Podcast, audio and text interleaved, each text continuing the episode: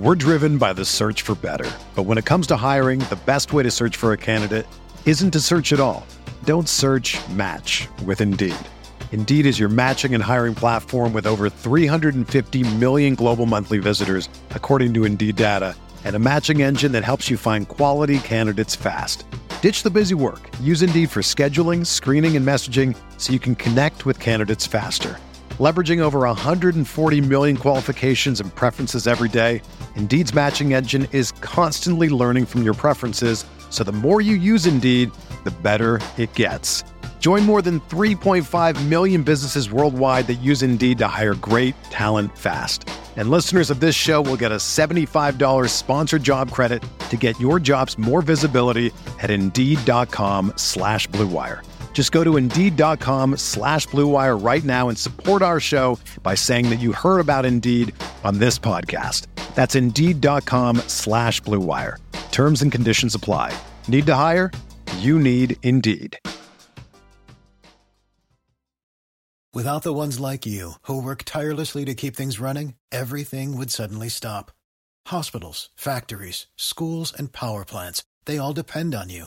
No matter the weather, emergency, or time of day, you're the ones who get it done. At Grainger, we're here for you with professional grade industrial supplies. Count on real time product availability and fast delivery. Call clickgrainger.com or just stop by. Grainger for the ones who get it done. Experience. Batman Experience. Batman Experience. Batman Experience. Experience. Welcome to the Pat Mayo Experience, presented by DraftKings BMW Championship, second leg of the FedEx Cup playoffs, the penultimate tournament of the PGA season. Final bets, one and done, the weather, and all the DraftKings picks, lineups, and ownership with Toe Tag and Tambo, Tyler Tamboline from ShipItNation.com. What is up, sir? This is a very interesting DraftKings format this week. Yeah, they switch it back. We got those 5Ks back. We're down to 50 guys, only 30 move on based on the standings. So we'll have to wait and see how it all shakes out. But it's also the the last golf show that we're doing. And we didn't even get to do it in studio, Pat. So we're back here. We're going remote on this one, but still a good event. Big contest. I've got two in the mega this week. So I'm fully dialed in. The 4444 is going on this week. I'd won two tickets into that. So last chance to try and become a golf millionaire maker winner for this season before we move on to next and with NFL just around the corner. You, you don't think that they're going to have a Ryder Cup million dollar offering? Nah, I don't think so. It'll be 250K up top. Nah. Still solid. We can I- make it work. I, I would much prefer to play Ryder Cup daily fantasy than play a 50 man shortened field, to be perfectly Yeah. honest with you. I like it, and there's some strategy to it too. We saw it at the President's Cup with the certain players that you're unsure of how much time they're actually going to get out there and all that. So we'll be there. We'll, we'll be looking forward to it. I'll, I'll have some stuff out for that one for sure. What do you uh make of the strategy this week for DraftKings, even before we get into the bets or anything like that? Like first impressions, because we were just talking before I hit Yeah. record on this. You know, Paul's away, so I'm producing everything this week, hence why I'm at home in a more controllable atmosphere for myself. But is it going to be double stud, double loser, and then two guys in the middle? It just feels like again, you get everyone talks about late steam and ownership on certain players. I look at it from both angles, and I look at like what's the late steam on the roster construction this week. And I think people have found themselves more comfortable just on ownership projections moving with going with a couple guys down low. Now that doesn't mean you you have to plug in Patrick Rodgers and Seamus Power or Lee Hodges and, and Adam Schenk. Maybe that is a combo that you'll see, but I'm saying it definitely feels like people want four guys, 8K and above. And that's an easier way to do it that, that I'm seeing people building with, especially if they're trying to get one of those top guys in, like a Cantlay or above. So it feels like Stars and Scrubs heavy, even though balance kind of worked last week. And if you think about this one, Pat, even though it's a no cut shortened field, brought this up a couple times this week. I kind of want to get your take to flip it back to you. Is this is not the same scoring environment, or at least we wouldn't expect it to be. Maybe easier than 2020 when they were here, but maybe not. They also watered the greens that year heavily over the weekend. So who knows? But all I'm saying is position placement points can become very important. And if you got need six guys to get those and not just the guys that score in that weaker range, you, you could end up seeing balance become a better strategy here. Maybe, and I think that would harken back to last week where I actually we built a lineup on the show last week that I threw into the 25 and like it had a real chance, except for it had Sepp Straka on it, who was dead last, I think, but it was like Rory and Glover and Poston, and it was essentially the uh the recent form lineup, which ended up turning out like really well outside of Straka coming in, but just his placement points and doing nothing. Even and it was more pronounced last week, being dead last in a birdie fest that you just had no chance of actually competing for any of the top prizes. Even small field stuff that I had it in, like it couldn't get at the top by the time that Sunday came around. So in I mean, you're going to need the winner, obviously, in a 50 man field. You'll probably need three guys inside the top five, something like that. But you just can't have the guy at the back end of the field unless he somehow miraculously has two hole in ones or something like that. Exactly what I'm saying. So we're on the same page, saying a little different, I think. But to your point, exactly. In this one, I just worry that because there may not be that scoring out there, like you find it again, par is usually a pretty good score here. You see it. I think it was uh, Joe at Tour Picks did a show with him earlier this week. You've had him on in the past. He did a little chart and it showed like hole one and two forgiving. After that, good night to all your scoring and just you know make par and move on and pick up what you can along the way. And if that's the case, like you said, if you got the guy at the back, it's just not going to work out very well if he doesn't have any scoring to go with it. And that's where you could see where if it's not Rory, Scotty, Rahm you kind of then could have that balance build where even if you start it with like Hovland and go down or Xander and go down, you do have a way just to avoid that range, or maybe only punt one instead of I'm starting to see people punting two spots down low to fit it even more. Uh, I was just looking at uh, sorted by difficult courses on Fantasy National. So, I mean, we assume I mean, this is the assumption that I think that everyone is making this week that it's going to play similar to 2020. And even if it plays a little bit easier, it's still going to be one of the harder courses that we've seen on tour this season, which I'm a big fan of. I want a difficult test as a part of the FedEx Cup playoffs. I, I don't want to see a minus 26 winner. A minus five winner would be just terrific this week. And maybe yeah. not a bad spot. Let's say nothing works out with the Honda Classic. I don't know if you can play golf in Florida tour wise in the middle of August might be a bit too hot, but maybe move PGA National to one of the playoff events. Uh, it's something I would enjoy, or move match play there. I just want more PGA National, more courses like Olympia Fields into the mix. But past 24 rounds, difficult courses, bogey avoidance. Because when you look at the scorecard, and I was on sort of on the same page as Joe when I did the research show, went through the scorecard, like you can get birdies early, one, two, and four, I think are ones where you can realistically get birdies, but there's seven holes on this course that I believe are right around 30% bogey or worse rate, but it's mainly bogey rate, not a lot of worse like you see at courses like Southwind, like we saw a week ago. So actual bogey avoidance is going to be key. Now, obviously, it's from different courses against different fields when they're weighted against what the field is doing in terms of the strokes gained average. But difficult courses, generally speaking, are the higher end field. So here are the top 10 past 24 rounds in terms of bogey avoidance per fantasynational.com. Jason Day is number one. Tommy Fleetwood, Scotty Scheffler, Wyndham Clark, Matthew Fitzpatrick, Spieth, Hatton, Cantlay, Xander, Matsuyama, Harman, Hadwin, Victor, Rory, Henley, and then Ben An. Do any of those names surprise you, or would actually just like, hey, I wasn't thinking about that guy? Like Hadwin, I think is the biggest one on that mm-hmm. list. You're like, really?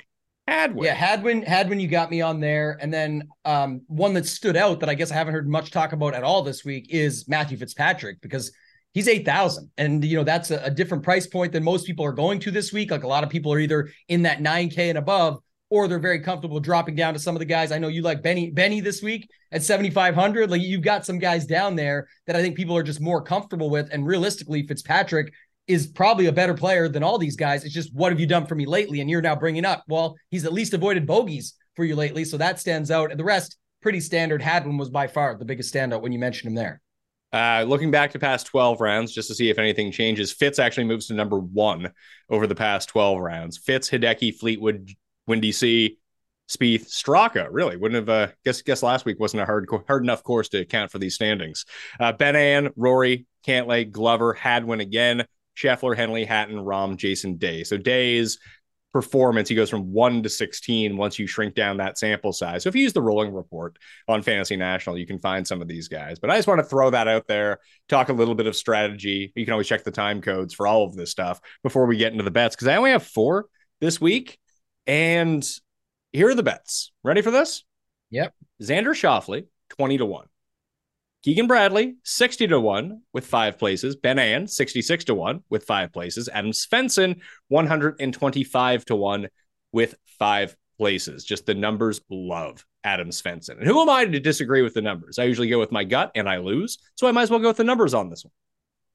Yeah, I got to look at Svensson. I didn't, re- again, I like him. I've always liked him. Everything that's going on with him. The tee to green game has been very strong over the last four, solid around the greens, good on approach. Yeah, definitely stands out. He, he's one that I wasn't as high on my list, even just using Fantasy National. I go a little bit longer term. I know you were looking at like 24 rounds, but he still does look good on my side. And at 6,200 when we get to DraftKings, but at 125, like that number. I had three only this week, and they're different than you. I got Hideki at 30, I got Finau at 40, and I did pick up the very, very early morning, Monday morning text from my friend Ryan Baroff, Cameron Young at 50 to 1 before it dropped like a rock. So took that for the number. Still don't feel great about it because this guy doesn't win, or at least we haven't seen it. Uh, he, has got wins in the past, but we've seen him come very close. So maybe in a 50 man field, he can find his way around off the tee and get to the top of the leaderboard. Just for everyone out there, since no one is betting him this week, obviously Tommy Fleetwood is going to win. Did you see my tweet? No. Uh, I, I, said that. That's exactly. I said like, here's the obvious thing. I, I parlayed I, again. It's uh, it's a fun bet, but I put Fleetwood with Europe and I said, you got to get ahead of the headlines. Here's the obvious no one's betting Fleetwood for once. They all just bet him last week. He's going to win, albeit a 50 man field. So people will make fun of him that he got his first win, even though it was in a playoff event with 50 of the best. And then the reason you take Europe is because JT will miss a short putt and everyone will say Lucas Glover would have made that when Lucas gets overlooked because that's all the talk this week of Glover being guaranteed to be on the Ryder Cup team. And if they don't take him, they're crazy and all these other factors. So I say you just parlay those two, two things together, you'll be all set. I mean, that makes a lot of logical sense. Did you get any pushbacks like, well, I know one person betting Tommy Fleetwood, so you are wrong. Yes, I, I had pasted them back the 50 person thread where one person had Tommy Fleetwood on their card. I think it's like golf betting tips, and he does he did like a thread of every card in the industry, and it was like one person had Tommy Fleetwood. Otherwise, he would have been excluded altogether. And it's all a number thing, right? People, oh, Tommy doesn't win, and now he's down to 22. That's just stupid. We'll talk about him when we get there, but man, he every single thing you could probably want for this course, he pops up at. He's been in the mix almost every tournament, the last seven tournaments, and it would just make sense, Pat. That would be the time that he does it. A 50 man field oh, well, he got his first win, but it was only a 50 man field. Of course. Who cares? Maybe I went with Xander over Tommy. Maybe I should just cash that out and go with Tommy. I kind of like Xander. Uh, you know, from from la- I liked him more last week. One, the argument about him is obviously his finishes haven't been very top heavy these last few weeks, but we are still in a no cut. I know some people are looking at just U.S. Open history in general and like to compare to a hard course, tough off the tee, everything you need, complete game. I mean, Xander would set up well for that. And I also think when we get to the DFS side of things, I think it's going to be close, at least in ownership, him and Hovland. Hovland did look better around the greens last week if you watch some of those shots down the stretch, but I don't know. I, I think I would still side with Xander there long term. So it's uh, you know up to you, but I do like the Xander bet at 20. Well, I, I don't want to uh, reveal because I'm not playing very many lineups this week. I'm just playing basically like one in higher stakes and kind of across the board. And then we'll mm-hmm. build some on the show and I'll play those in the $5 and 50 cent, whatever it might be. But my team starts Xander Hovland. Okay. Yeah, that, that's another interesting way to go about it. I was looking at going back to the Cali guys and, and go to, to Cantlay and, and Xander that people played last week and worked out quite nicely. But of course, they both got a little bit of a price bump there. So I, I like that start that you went with. Just double down on those two and then drop down from there. Yeah, the, the hardest part for me in that lineup was trying to figure out who I wanted in like the 8K range because that's what I ended up being left with. Now I could rejig the lineup, but I think I had the people in it that I wanted. And then I was like, man, who in these who in the eight thousand dollar range do I really like? And it's like, is it Jason Day? Is it Tom Kim? Maybe the answer is Matthew Fitzpatrick and just leave money on the table. Yeah, the one thing is funny. I haven't talked about him all week at all. And when you just brought it up, just going back and looking at it, using Fantasy National, going even on my longer term stuff. Not only did he pop in the bogey avoidance. It's the it's the around the green, the scrambling. We know he's be- gotten better off the tee and longer, if you will, because there's talks of this week with the rain coming in, last time's leaderboard being all bombers. Like it does at least make some sense. But then, you know, you had Brendon Todd, you had Brian Harman, you had other guys up that board. So really, if you can put it in the fairway, you're just as good. But the point is, I think it's like one of the lower fairway rates here. It's like less than, I think it's around 40%, 40 to 45%. So obviously when that happens, people just side with the distance anyway for good reason. So I, I went back to try to, I, I think I talked about it on the research show. I can't remember now when it came down to the stats and some of those outlier names that you see up there because you have like, you know, Munoz, for example, was T8. You know, you wouldn't really peg him as a bomber. Fitz was T6 here uh, last time around as well. And obviously, if you're using US Open stuff, he just won the US Open last year. So maybe not a bad look. But even like Brendon Todd and Munoz really stick out as the two non bomber outliers inside the top 10. Munoz gained 5.2 strokes around the green. So he was just chipping in all week. And Todd gained seven strokes putting. So yeah, you can be a shorter, accurate hitter and contend, but you need to have some weird outlier happen for you on or around the green just to come inside the top 10. Everyone else, I mean, even Hideki, Hideki didn't play great. He gained over six strokes around the green. So he just kept chipping in the entire time. So like I, I am not as big on Hideki this week, although it looked like he put something together when he needed it the most in the final round at Southwind. But I'm just, I mean, looking back at what he's been doing in the past three months, just he has great rounds and he has really bad rounds. There's been really no consistency with him. But I wanted to hit on Xander for a second. Uh, and the reason that I ended up coming around to him because if people watch the show with me and Jeff, then you know Xander wasn't really on my radar. So I went to go look. It's like I need someone who can really drive the ball well this week, long and straight. And there's only so many guys on tour that can actually do that. So I start looking through Xander's off the tee numbers, and they're really, really good. Outside of three times this year, are they really, really good? And he lost over three strokes off the tee in each of those three events. Do you want to know what those three events were? I do because I the only one I know is last week. Okay, so you have TPC Southwind. What would you say is the defining characteristic of Southwind off the tee? Yeah, the the water that you're going to have to deal with too. So yeah. So the other two places, do you want to take a guess at what the other two are then? Did he play Honda? He did not play Honda. What about uh, the players? Yes, the players is one of them. Okay. Bay Hill. Okay. Okay. So, so if there's a what, lot of water around, especially in your sight line off the tee, don't ever play Xander Schauffele because he's going to hit it into the water. There's there is water at this course, but it's not ubiquitous like we see at those courses. It's not really a part of your sight line when you're coming off the tee. It's not just everywhere scattered around the ground. So I would expect him to have a full rebound back to what he normally does off the tee. Like that's one thing, like putting at least listen, I could be wrong, but if I'm trying to apply a little bit of context, if you have lost strokes off the tee three times, he's lost well four times all year. He lost marginally at the Travelers, like whatever. Uh, but like if you've lost a lot in three separate instances all year, and there's a defining characteristic that are all the same of those three courses, and this course doesn't have it, I would expect him to be closer to what he normally does, which is like three and a half, four positive strokes off the tee.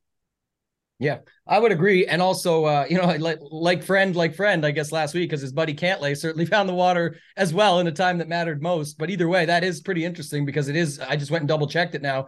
Just those events, every other event, just so good. That's the thing, Pat. Like, again, most people look at him and, and what do you see his ownership coming in at? Because the where I struggle, I know it's going to be pretty balanced across the board throughout there, but people just keep talking about Hovland but are they just going to pivot last second and bump a bunch over to Xander where they kind of just even out? Or do you think there will actually be a strong enough delta between like Cantlay Hovland getting some, Fleetwood Morikawa getting some, and then Xander gets left in the middle because he's 10 1 and his results lately on paper, people are just looking up at his actual finishes, have not been the greatest, right? So, what, what's your thoughts on that? I don't have a very good feel for ownership in these sorts of events. Like even last week, I didn't have a really good feel for ownership. And frankly, I, I, I know it's probably more strategic to figure that out this week, but I also think that projecting it is much harder this week. So I yeah. think you still have to kind of go with your convictions. I do think that Xander will be less than Hovland. I think that Spieth will probably be less than Xander, but I really do think that a lot of people are going to be trying to jam in one of Rory, Scotty, Rahm, and Cantlay.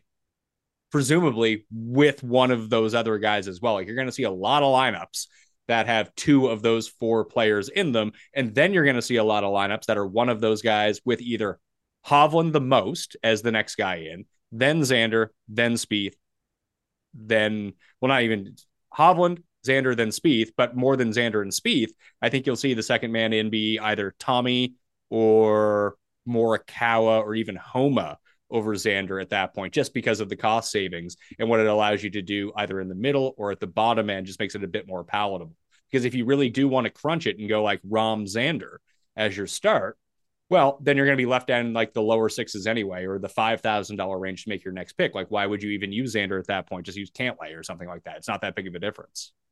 Yeah, I, I, think you're right. And then I think, like I was saying earlier too, like in your build, you mentioned just not giving. I don't know your build, but I'm saying when you said starting with Hovland and Xander and left it at that, you can actually go like Hovland, Xander, a low 9K like a Hatton, or even a high 8K like a Conners, get another 8K or mid 7K, and then you just got to take two punts. And that's why I said I'm seeing the boost down low where people are just saying, who cares? What's the difference between playing a guy in that small 7K range of just 10 guys when you can just go to a Schenk Hodges or an Eric Cole Schenk or something like that and you just feel comfortable about that and be able to fit four solid guys in above. And then the decision just really comes down to your point of who's that guy in the 8K range that I pick. I think that's where there's an opportunity because the 8K range, I'm seeing pretty balanced ownership of eight to 13, 14%. And maybe Henley is the guy that gets like 15. That that's what I'm seeing right now. Well, who should I pick to fill out my team? I have $8,800 left for one spot. And I could rejig it around, but I like what I'm doing at the bottom and the way that I've constructed everything. And I mean, if you saw my betting sheet, I think you know who the final three guys are to go along with it. And it doesn't need to be Hovland. Like I could drop Hovland and get up to Conners if I wanted to. Like I could go Xander Spieth or Xander Fleetwood to start and then get back into that lower $9,000 range, which would give me access to uh, maybe Hatton like Sung Jae Fowler. If you, get, if you, can get Hatton, I'm getting Hatton in there. Hatton. Is... Yeah, but I would I would have to drop Hovland down to someone else to get Hatton. Oh, okay. If you have 8,800 though, don't we just like we could talk about this? Obviously, a horrendous week last week, but people loved him. By the way, uh, we were talking all week. We talked about the late steam that Wyndham Clark was going to receive. People were thinking they were getting him at like 10 or 12 percent. That just we knew that wasn't happening. He got steamed all the way up. Was horrible. But now you go back here, Pat. We just talked about it. How about this year's U.S. Open champion that can bang it off the tee, and then you go look at the long term on him I got him across on Fantasy National top 10 in bogey avoidance, total strokes gained, putting, uh, driving distance, obviously, right in, outside the top 10 in approach, right outside the top 10 in scrambling and around the green. He looks great at 8,800. I don't think he's going to be low owned because all these metrics fit for him. But at 8,800, it's a pretty fair price, I think, in a 50 man field for the US Open champion this season that's already on the Ryder Cup team. Do we worry that he peaked at the US Open? He just really hasn't been all that good since? Like Not it was really. such a life changing moment for him. He just hasn't recaptured that again. Because we see that happen with a lot of guys. It's just tough, man. It's golf. Like, man, it's like, I, I like guess Sergio right, sucked for four years after winning the Masters. Yeah, like the thing is, though, this is what people again, he won the Wells Fargo, which was before that. So, yes, the US Open could be the peak of hitting the high note with the fifth, the sixth, the first, the first, and getting there with some of the other good results. But then you know how close a 25th at a Scottish Open and a 33rd at the Open can be from another top 10, or it could be a top 60, you could say too. But I'm saying he played good enough at those events, top 30 at the Travelers. Like it's just who knows. Last week, very bad week for him. And I don't know if you can go back and check your trends. I was just trying to think about that, but he was fine off the tee at the players. Very bad off the tee at the Arnold Palmer. The, his his second worst result was at the API. So maybe it's something about the Xander effect that you brought up there. Just going back and looking at it, and who knows? But in general, I think that's uh, you know still an interesting guy to go to this week in that range, unless you just want to play Cameron Young and go with go with that route. Yeah, Sam I don't. I, I, don't want to play Cameron Young. I think I would rather play Tom Kim or Day. Yeah. Like, just no one's gonna play Day. I might as well just take a shot. Yeah, Day, Day pops for me. He's another guy. You just speak the same stats. If I have the same stuff up, so I'm just comparing them. You brought him up in your your shorter term uh, bogey avoidance stuff, but obviously we know he pops in that. Thing about Day when he's missing a putt and everyone's pissed off. It's like, yeah, that was for birdie though, or that was for eagle, and he had a chance. This now he's tapping in for something else. Pars are good and they play here, but around the green, solid, scrambling, solid, top 20 in driving distance off the tee and top just outside the top 20 on tee to green in general over the last 50 rounds on some of this stuff. And he's sitting there at 8,600. Like that's a fair price. Good putter. We know that. Eh, you know, I, I'm fine with Jason Day as well at 8,600 here. Again, this range I just think is a good range to get to. And when we build, Pat, I think that's what I'm saying is where I think you could pick your guy up top and pepper in some of these guys. Even if you start with Hatton, you could still get Hatton and a couple 8Ks, and you have a different build than everyone that's skipping the nines and dropping to the punts down low. Well, the other thing that I could do with this lineup is I could take Hovland out and put in Fitz because every case that I just made against Wyndham Clark in terms of like, did he peak when he won the US Open? Da da da da da. I mean, Day has that weird outlier second at the Open Championship. Since he won at Byron Nelson, he went from being the most consistent bet to be a top 20 on the PGA Tour to guy who sucks. Yeah, it's pretty true. But again, like he's actually the guy that might be the one that peaked because he got his win. Like that, that's that what I'm saying. thing. But it, it's so so if you're doing this, you're like Xander Fitzpatrick, you still have almost eight thousand dollars left to spend. Yeah, it gets me back up to 11-1 if I just take out Hovland and take and put in Fitz in that like spot where the 8K guy used to be. So I can get up to Cantlay if I wanted to. I'm a I'm a hundred dollars short of Rahm, unfortunately. Uh, Do you have a preference there? Again, the price difference says it's massive, but like, did you if you had to pick one of Cantlay or Rahm, do you have a choice? Yeah, I think Rahm would be my favorite guy in this field. Yeah. One one thing I'm noting on him again, I don't it's not a big deal because the ownership spread is not enough to talk about, but just to just to mention it, I think at the start of the week, people thought Scotty Scheffler was going to be the one to get squeezed because you either go up to Rory or you just take last time's winner here, Jon Rahm, who also has some US Open moxie and all this stuff you can look at. But in general, uh, it actually looks like because people still love Scotty, it's Rory, Scotty, and Cantlay with Rahm being a little bit squeezed in the middle there. Just just of note. I thought that was kind of interesting. I mean, I can just keep Hovland in this lineup too. Like Okay. I, I don't care about leaving seven hundred bucks on the table. Definitely, definitely not this week. I mean, you can you can leave that easily here. It's the difference. That's what I'm saying. Like that's the 700 bucks is Rahm Cantlay right there. I the $700 doesn't mean Rahm's better play than Cantlay. That's just the number on DraftKings.com. It's like you got to just pick your guy in that spot, and that's where to show you how much you can leave on the table. Make that decision anywhere. If you think Fitzpatrick is as good as Hovland, I mean, you you can leave all that money on the table if you really thought that was the case. I don't think many do think that, but just to making a case, that's how I look at it. Like what I can leave versus just having to go and upgrade somebody else. We're driven by the search for better. But when it comes to hiring, the best way to search for a candidate isn't to search at all. Don't search match with Indeed. Indeed is your matching and hiring platform with over 350 million global monthly visitors, according to Indeed data, and a matching engine that helps you find quality candidates fast. Ditch the busy work. Use Indeed for scheduling, screening, and messaging so you can connect with candidates faster.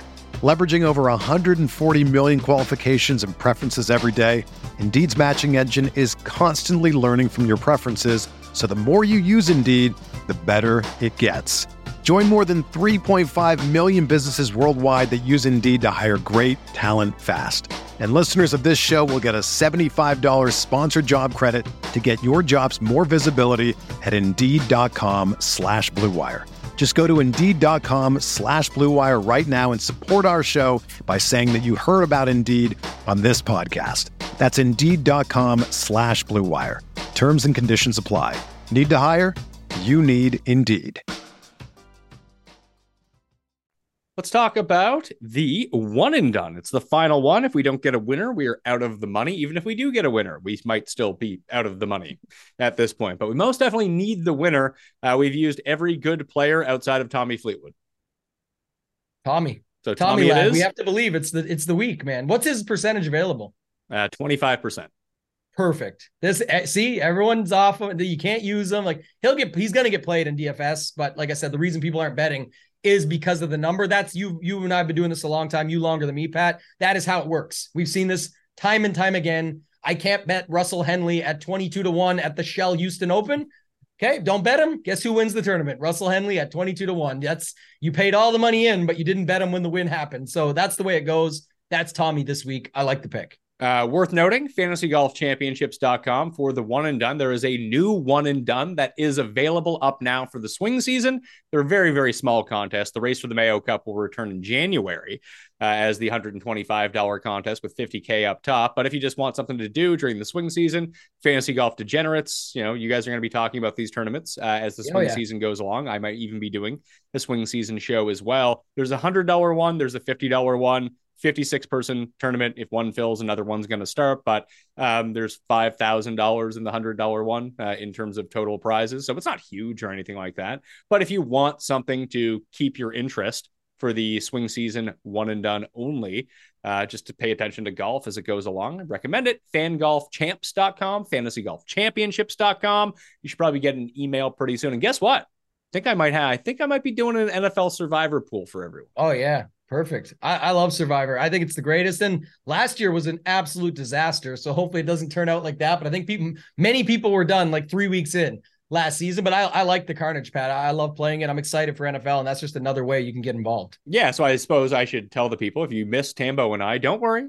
We'll be back very soon uh, with you know strategy for DraftKings NFL. We'll be doing that show. We'll be doing you know content every single week on the Pat Mayo Experience with all that. And you guys have a ton of stuff going on at Ship It Nation as well. Maybe even partnered with Run the Sims too. Yes, we're working on some stuff. We've got some partnerships coming out. Pat's trying to leak all the secrets, but that's okay. We'll, we'll make it happen. It's going to be a good season over there. And speaking of the strategy stuff you just mentioned, Hoop and myself recorded a four hour NFL DFS process course, fully segmented to the topics people want to know live finals, showdown, roster construction, creating your own process. And that comes free with any membership you sign up for right now. All the prices are still on sale. There's a bundle we brought that will go away after the first week kicks off. So check it out. Do the plug now, Pat, shipitnation.com, and we can move on. Yeah, runthesims.com code Mayo get you 10% off everything at Run the Sims. And it's just all tools. There's no content that goes along with it. So hopefully we have some partners that will be able to provide context and content along with myself and Justin to go around with it. But if you just want the tools, then boom, uh, you can go customize them and run 10,000 simulations in under five seconds. It's pretty easy. And maybe more. Maybe you could do more stuff. Speaking of now that you you little secrets you're leaking, we'll find out. We'll keep that one under wraps. But Run the Sims doing some really cool stuff right now. Definitely excited for that. Love you and Justin. So excited uh, for for what's to come. We'll see. Yeah, pay attention. Follow uh, at Justin Freeman 18 on Twitter because he might have some news breaking about a simulation tool coming very very soon. If that is something that interests you for NFL, did you take a look at the weather? I did. Uh, it is actually interesting. Like I don't know. So two things interesting. I'll say if you've got it up. I mean, there's literally an Olympia Fields tower, so you can get pretty damn close to where you're going here, and it is looking windy and rainy for Thursday. I'm not sure if you saw it, but it's like you're looking at you know 16 mile per hours up to 17 mile per hour sustained. Crazy gusts in the early morning. Looks like 39, 31, 28, 20 throughout the day. Heavy rain leading up until about two o'clock Friday has absolutely nothing. But the second piece that I was going to say is interesting is I actually didn't realize this, Pat, is, you know, until yesterday afternoon after we did our show, just kind of looking it up. The tee times are, they're going out in twos and they're actually really separated like 9, 8 30 or 9 30 in the morning. I'm not sure which is local, but I think it's 8 30 Eastern. Yeah, I and think then, it's uh, uh, Chicago Central Time, isn't it? Right. Sorry, I was just going on what I think the time they're going out is. Right? Is I think it was I thought it was eight thirty Eastern that I saw, but either way, I, I believe um, I believe it's eight thirty Central Time, so it'd be nine thirty. JT Post and Brendon Todd on the yes, first tee. Go. That is what it is. And so anyway, yeah, nine twenty six a.m. versus Harris English and Rodgers go off at two o'clock. He said, well, that's just two guys, but I mean, after twelve o'clock is what 4 8 12 16 20 26 guys half the field's going off three and a half hours later basically, or, sorry, two and a half hours later after the start time of 9:30. So interesting that you maybe could find a bit of an angle there if you wanted to hover around some groups. Look, you can go for any angle in something like this, Pat. It's 50 man field.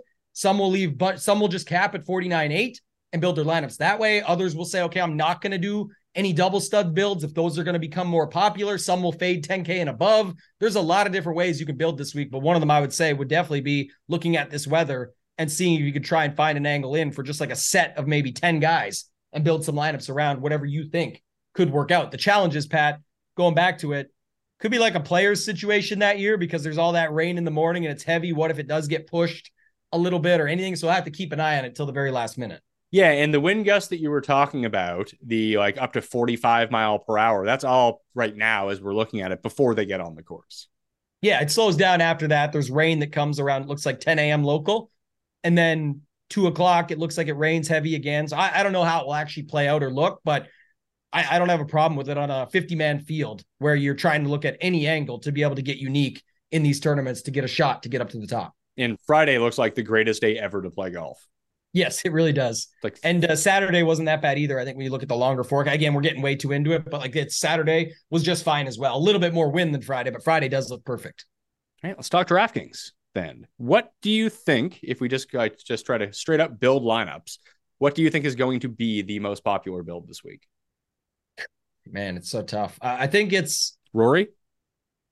Uh, yeah, R- Rory or Cantlay is what I'm looking at now. If, if you're starting with one of those guys, so it just it looks like a punt is involved no matter what. Like I'm seeing even Kirk getting some late love. I'm seeing Patrick Rodgers get some late love. You know, Lee Hodges for sure. I- am seeing this Kirk stuff too. I, I didn't quite get it. I mean, I-, I get it because I looked up his numbers, but I was just surprised that people started gravitating. Yeah, like I'm seeing Schenk, Hodges, Schenk, Kirk, Hodges and Schenk way above everyone else, then Kirk, and then it's like Cole and Svensson.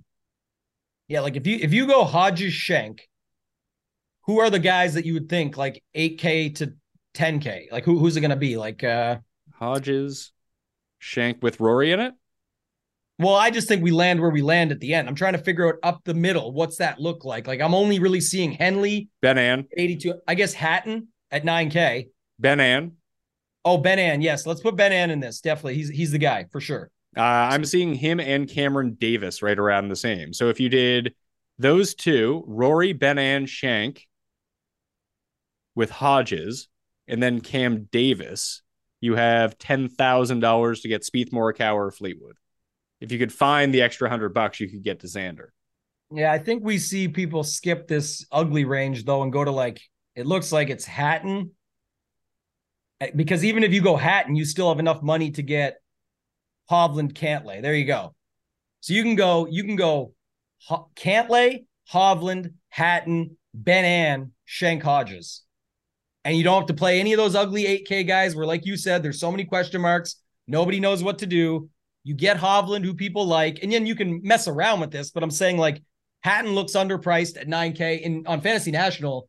Hatton rates out like top five in some of the main categories across the board. Like he's just so solid, and he's been good, Pat, in all these. Like he, he was good in all those tournaments. When when he went to um, the RBC Canadian Open, I remember us talking about it, saying this is like the first weak field he's played in, and sure enough, he puts that eight under on Sunday and tries to get into the mix, but too little, too late. So I don't know. I just think this build looks popular, but if you go off Hovland Cantlay here and go to Rory, you can still get Wyndham Clark, Tom Kim, or Jason Day, or anybody like that. What what else are you seeing with this build? I mean, I just now that we've built it out, it does seem a little bit like I don't want to say that's going to be. I I just don't think a lot of people will do that. To be perfectly honest with you. So then I think of- just just to say it, we who do you pick between Schenk and Hodges? I mean, neither. I'd play Svensson. No, who we're doing the what the public does because Oh. I ah. think I have the second version of this. Is what you're about to say? Is it's pick one. Hodges. So let's just go. Let's go Hodges. Yeah. Won. And then I think it's what you said, where then it becomes the Ben An, Cam Davis, and you still have 9,500 to play with. So even if you went up to Rory, you've got a 7K guy and a 9K guy. You've got two 8K guys. You can do whatever you want at that point. How else do you see it playing out if people aren't doing that? I, I just think you're going to see may, maybe Cantlay is the answer to this, and playing Cantlay with Vic. Uh, if that ends up working, then fine. But I do think that you're going to see one of Rory Scheffler, Rahm, you know, in between those three. I mean, between the four, I guess maybe since we had Cantlay in, that would work. But Rory, Scheffler, Rahm, all together, I would say that they lead a lineup. Not even saying they're playing together, but they lead a lineup over 50% of the time and probably like 60, 70% of the time this week. So then that still requires a choice because even if you plug in Rory with just Ben An and Davis as our starting point to say, okay, that's what it is, that's why the punts still get popular because who are the other three 7K guys that people are going to use if they're not using a punt? So, or who is the punt that they use? It's probably Schenk. Uh, I'm looking at I'm looking at the seven. So it's Cam Davis, Ben An, and Grillo, along with Keegan Bradley, and then Schenk at 65 is just sucking up a lot of the oxygen oxygen there. It- yeah, it- that's why I'm saying it almost has to be Schenk Okay, because even if I pull Grillo, uh, Grillo and just say, okay, McIlroy and Davis, Schenk, I've got 8,000 to play with. And then it becomes your choice of Grillo and 8,700, like Tom Kim, or it can become like, I don't know, people like what Justin Rose did last week, and that gets you to Henley, like Rose Henley. Do you think that would be popular? Mm, They've- they're getting some I- ownership I, I personally Henley. don't think that Rose is going to be popular, so that's me. Yeah, pick your poison. I guess that's where maybe okay. So I'll save that one. Take Rose out. Leave Henley's definitely the popular 8K guy. So you take Rory down to Cantlay, and now you can get Max Homa in there, or you can take Rahm with Wyndham got it. Clark. I got the lineup. I got the lineup for you. What do you got? Rory and Cantlay together, Schenk and Kirk with An and Grillo. Zero dollars left over. That's what people are doing. But it's funny because you said no one's. You just said no one's playing Lee Hodges and Schenk, but it's Kirk and Schenk. It's the same thing. People are playing these double stud lineups. That's what we're learning. I mean, I didn't say that no one is playing Hodges. You just asked me to pick between them, and I picked Hodges. No, no, no. You you didn't say the, the I'm not calling out the player. You didn't say. I'm saying you said you just the way you, you were saying we were building. it, You felt like people weren't building it that way, but then we're here again. People are building. I, I, I you're right. builds. I, I can see that you were right about that. That now that I've gone through and building, like I wasn't trying to build these type of lineups, right. but I do think that people will try to build these type of lineups. I think because your your original point is very correct that Rory, Scheffler, Rahm, Cantlay, is taking up a massive point. Not saying with two of them, but at least starting. But what beca- became clear from doing this exercise is that whoever you choose up top, people are still able to get them in with Hovland, Xander, Morikawa, Fleetwood, whoever it is. So that to me looks like I like how do we build against that? Like if you go Cantlay Fleetwood, it's still people building like you said. You can get into that mid range. Like I don't know. It feels like definitely that's what people are doing. Like like would Here's you an example. Would, would you rather go Cantlay, Rory, Kirk, or go Cantlay, Hovland, Hatton? Cantlay, Rory, Kirk. Or Um, I think Cantlay, Hovland, Hatton. Like there's a three v three, but or two v two with Rory and Kirk and Hovland and Hatton. Yeah, I, I would probably take the the Hovland Hatton. That's where I'm saying. I think that's what could come into play here and be something that makes a difference for people, especially if we suspect it to get harder as the weekend goes on. Like I know it may be the first day is tough, and then it technically gets easier by the scoring because the scoring average goes down. So I don't want to say you know the factual that's the truth, but I'm saying like it bakes out some. The greens are faster. Like again, the, if the cream rises to the top, are Schenk and Cole and Kirk and Hodges and these guys, are they going to penalize you because they're that anchor to you? And then you still have to get five other guys right plus them. What if you get one more wrong? You're dead. Now you only have four guys. So unless you have like one, two, three, four, I think you're in trouble because then you don't have the balanced portion of it where you could have the winner, three guys in the top 10, um, and then a guy in the top 20 and a guy 24th, and that'll still make it up because of the position placement points. Uh, you know who I like at sixty seven hundred dollars, and I do want to work him in. And I might actually rejig my main lineup now that I've really thought about it. Denny. Denny's the play, right? No one, no like one it. is using Denny. Yeah. And we just talked about the outlier players that we saw inside the top 10 last time around. What did they do? They either chipped and putted the lights out. That was their path. That's Denny's path. And, and also, why do you like again, no cut? Why do you why would someone feel like again, you know you're putting volatility in with Denny, but like you said, if you who could have the outlier? I think there was uh there was three guys coming into this today, Pat, that I was going to mention. I'm glad you brought him up. He was one of them. The other two were Theegala and Si Woo because they're like a they're like a 68 or a 78 and you're like either or but they can also chip their way back into it and find their way around like I, like chip away at the scoring. So I think you brought up Denny. I was going to bring up those two. I wouldn't necessarily jam them all in together because there's a high likelihood one of them is the outlier but I do like the Denny call for that reason. And what happens if you go like Denny Benny uh Grillo Davis you now have 10-3 you can go back to Xander and Cantlay, and it actually projects the same, but you do not have Schenk, Hodges, or Kirk. And while you're still using those 7K guys, you have no 8K, you have no 9K, and you have no 11K and above. You fade the three at the top. I think that's an interesting lineup, Pat. Let's see. If I throw Svensson into this, what do I end up with? I think I land on Grillo. All right, and on Straka. You know what? I, or I can play Keegan. You can go like Hovland, Cantlay, Denny, Hatton, Svensson, Keegan, if you wanted to. But let's say I don't love Cantlay. I like Xander instead, and I save myself that money. That means I have $600 left with that. I could get up to Homa if I wanted to. I'm $100 away from Fleetwood in that build, or I can bring Keegan up to Poston, Si Woo, or Ben An, or I could bring Svensson up to 68, which would give me like Putnam or Todd, who I, I don't have a ton of interest in those guys. Yeah. What what about um I guess I'm looking at one here that I was just thinking out loud for you. Like you bet Xander, you can get like what, what would you think of a build like this? Because you like some of these other guys, like Xander, so your starting point, you get two guys right behind them where I don't think many go with this type of build setup where it's three starting from 10-1. You go Xander, Morikawa, Fleetwood, then it leads you to Benny and McCarthy, and Svensson. So you still have the double punt lineup, but you don't have anyone above Xander, and you fit in two more 9K guys. So I, I think I'd rather have Hatton than Morikawa for one Okay. thing. Uh, you- save us some money there. and you save a ton of money. So if, let's say Xander, Fleetwood, Hatton is the way I can go, and you can. Yeah. I mean, I, I wouldn't have that big of a problem using Spieth this week either. To be perfectly honest with you, uh, I think he's sort of an outlier. Like the reason that I don't like Morikawa, I think on paper, uh, it does really work out well for him. You can see how well Morikawa's uh, results have translated to being good on paper so far. But if this is going to be a little bit wetter, and distance is really going to make a huge impact. You're only looking for so many outs with Morikawa. Is it going to be the one time a year he outputs everyone? Probably not.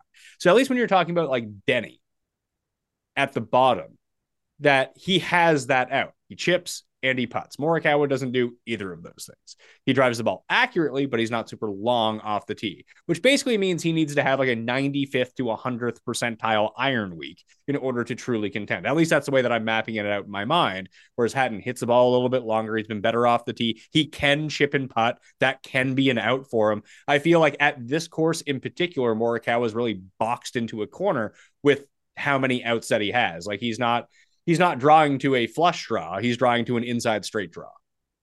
And at almost ten thousand dollars. Yes. Which matters. I mean, that's that's part of it as well when you got the other guys around him, like you said. So uh, again, he can have an outlier iron week because he's Collin Morikawa. It could happen.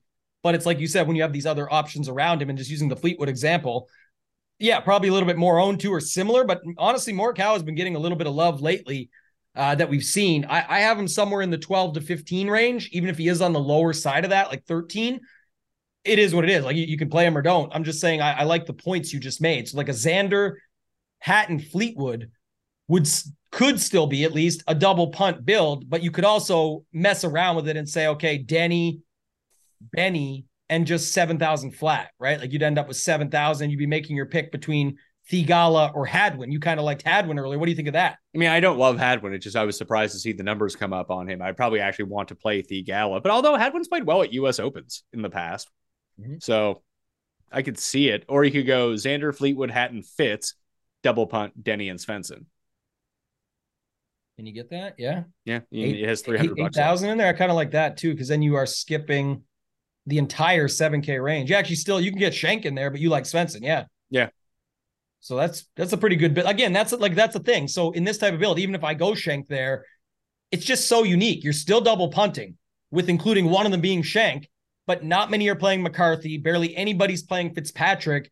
And how many people that are starting with Xander are also getting Hatton and Fleetwood in there? And you have nobody in the 7K range and nobody 10 3 and above. So none of the most popular guys up there in Rory, Rahm, Scheffler, Cantlay, Hovland. So yeah, I think that's another way to do it this week. And that's actually much lower owned and only a couple points on projection that we're sacrific- sacrificing with a unique roster construction and lower ownership, both product and overall. So yeah, definitely looks pretty solid from that point.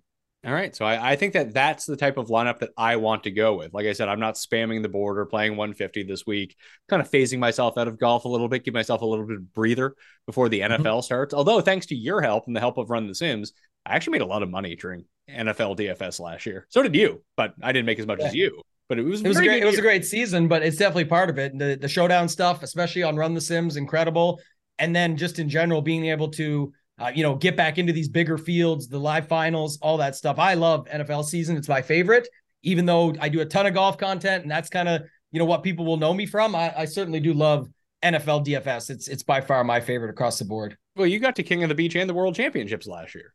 Yeah looking to back that up again this year. So hopefully we'll, we'll see how it goes. But uh, definitely good little run. Six the king of the beach last year. Couldn't add to the trophy collection behind but still Uh, you know, excited about that tournament. And now this year they have King of the Desert as well, Pat, which we always should get to that one. That's in Arizona, the sports book right there. The DK is going to have up and running. So get get their guy Pat Mayo down there, and we'll get down to that one. That should be a fun one for the uh, Super Bowl weekend. Is when that is. Ooh, eh, so eh, so is there a football? It's a showdown football one to go along with the golf one.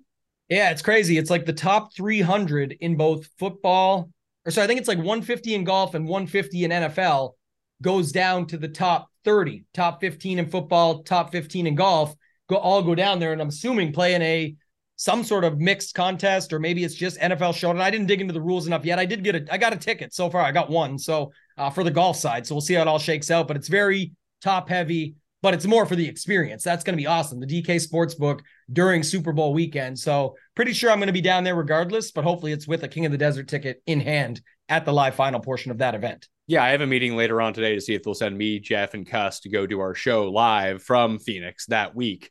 So yeah, it'd be it'd be very easy they since should. you're going to be there. You can just come on the show. yeah, definitely tell them I'm, I'm going to be there either way. But I, you know, that's a separate topic. But yeah, you should tell them that for sure, and they should do it because it's going to be a good week. They're having tons of people down there already for that event. All right. Anything else you want to add golf wise? I think I'm I think I'm a BMW'd out. I'm actually looking. Unlike last week, I am looking forward to watching this tournament. Okay. I'm looking for like uh the one build I was looking like to round it out was just that you you know I didn't I didn't know we were going to end it just yet, but just in general, might have found it here, but it's just I can't quite finish it out. It was like if I started with Fleetwood and Hatton, Oh skip the God. 10k range altogether.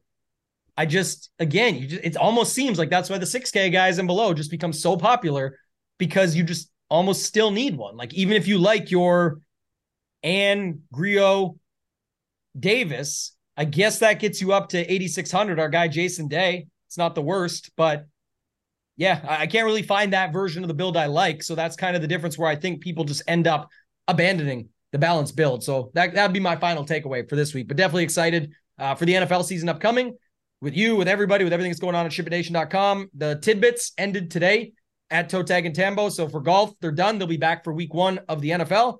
That's all I got, Pat. Appreciate everybody watching and supporting all season long. Excited and thank you to you, as always, for having me on here with you. Sure, we'll be back for football. We'll be back for golf when the season starts. It's not like Tambo and I are not covering golf as the swing season goes along, but I just want to get my my feet wet into football full time before we start going bonkers with more golf. We will blow out the Ryder Cup, and Jeff and I will be back next week to talk Tour Championship bets anyway. So there's only so much golf content that people need in their lives at this point. I've seen the numbers; they're going down. It's just like Week 17 of football. They're not going to match, you know, Week Two and Week Three. The, the Tour Championship is not going to match the Masters. It's just not going to happen. People are kind of over it at this point. But hey, hopefully we can win some money. The money's all the same. The odds are all the same. We can still win doing this, and hopefully this is the week to dig me out of the hole for the year because that would be fantastic news. Anyway, smash the like and sub to the channel while you're here. Be on the lookout for more fantasy football, betting NFL, and overall NFL coverage over on Mayo Media Network and on the podcast. Ton of that stuff out already. You can play in the Week One Listeners League that is down in the description. Let's get that filled as soon as possible. Okay, I'm Pat Mayo. Thank you for watching. We'll see you next time. Experience!